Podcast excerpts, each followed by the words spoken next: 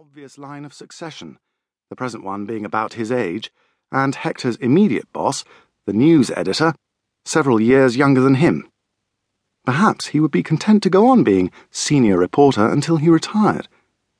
Jess hoped that she too would continue in her post as photographer for many more years. She got on well with most of her fellows, and she had no hankerings for the uncertainty of the freelance life.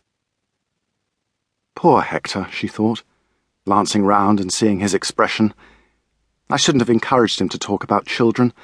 I must try to take his mind off the subject. Well, then, of course, I had no option. Hector continued, braking hard and stalling the car outside the front door.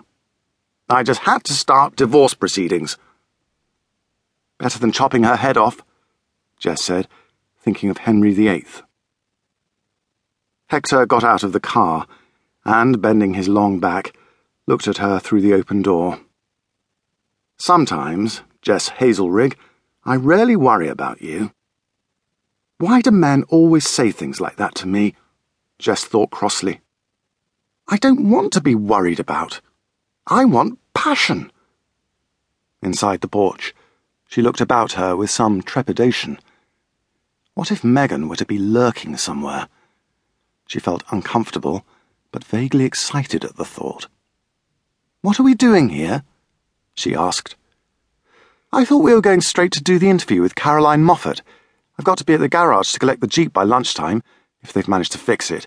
And then I'm supposed to be up in the Mendips at 1.30 with a chap who says he's seen a puma. I want you to take some pics of the house, Hector said. Relax. It won't take a moment. I brought a colour film with me. Here. For the paper? Jess asked, taking it. No, strictly unofficial. I just want some photos, especially of the interiors. It's morally just as much mine as Megan's, you know. I put a lot of time and money into this house.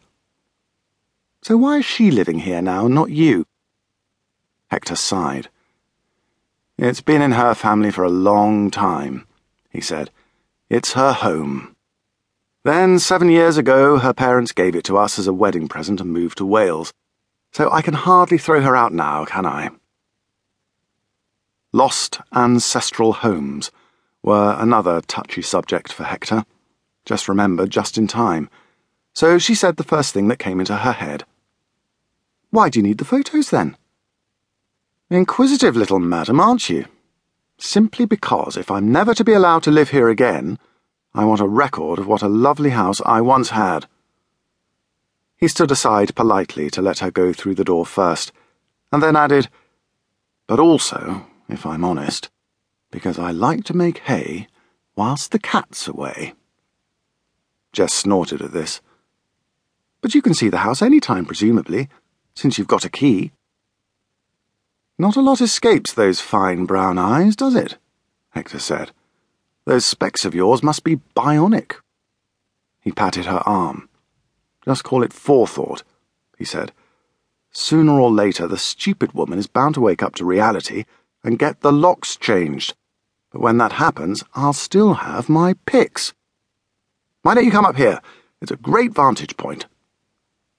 He led her upstairs into one of the round turret rooms, which was papered with blue elephants and an alphabet frieze. They stood side by side at the arc of windows and looked down the long view to a distant river. This was to have been Morgan's room, Hector said. Megan let me go ahead and get it decorated specially. Never said a word. Morgan who? My future son. Morgan Caraddock, named after my grandfather. Goes well, doesn't it? Morgan Caraddock Mudgley. But you can't name someone before they're even born, can you? Jess asked. I mean, what if you called a daughter Melanie and her hair turned out to be blonde instead of black? Don't you have to wait and see? A baby might not look like a Morgan after all.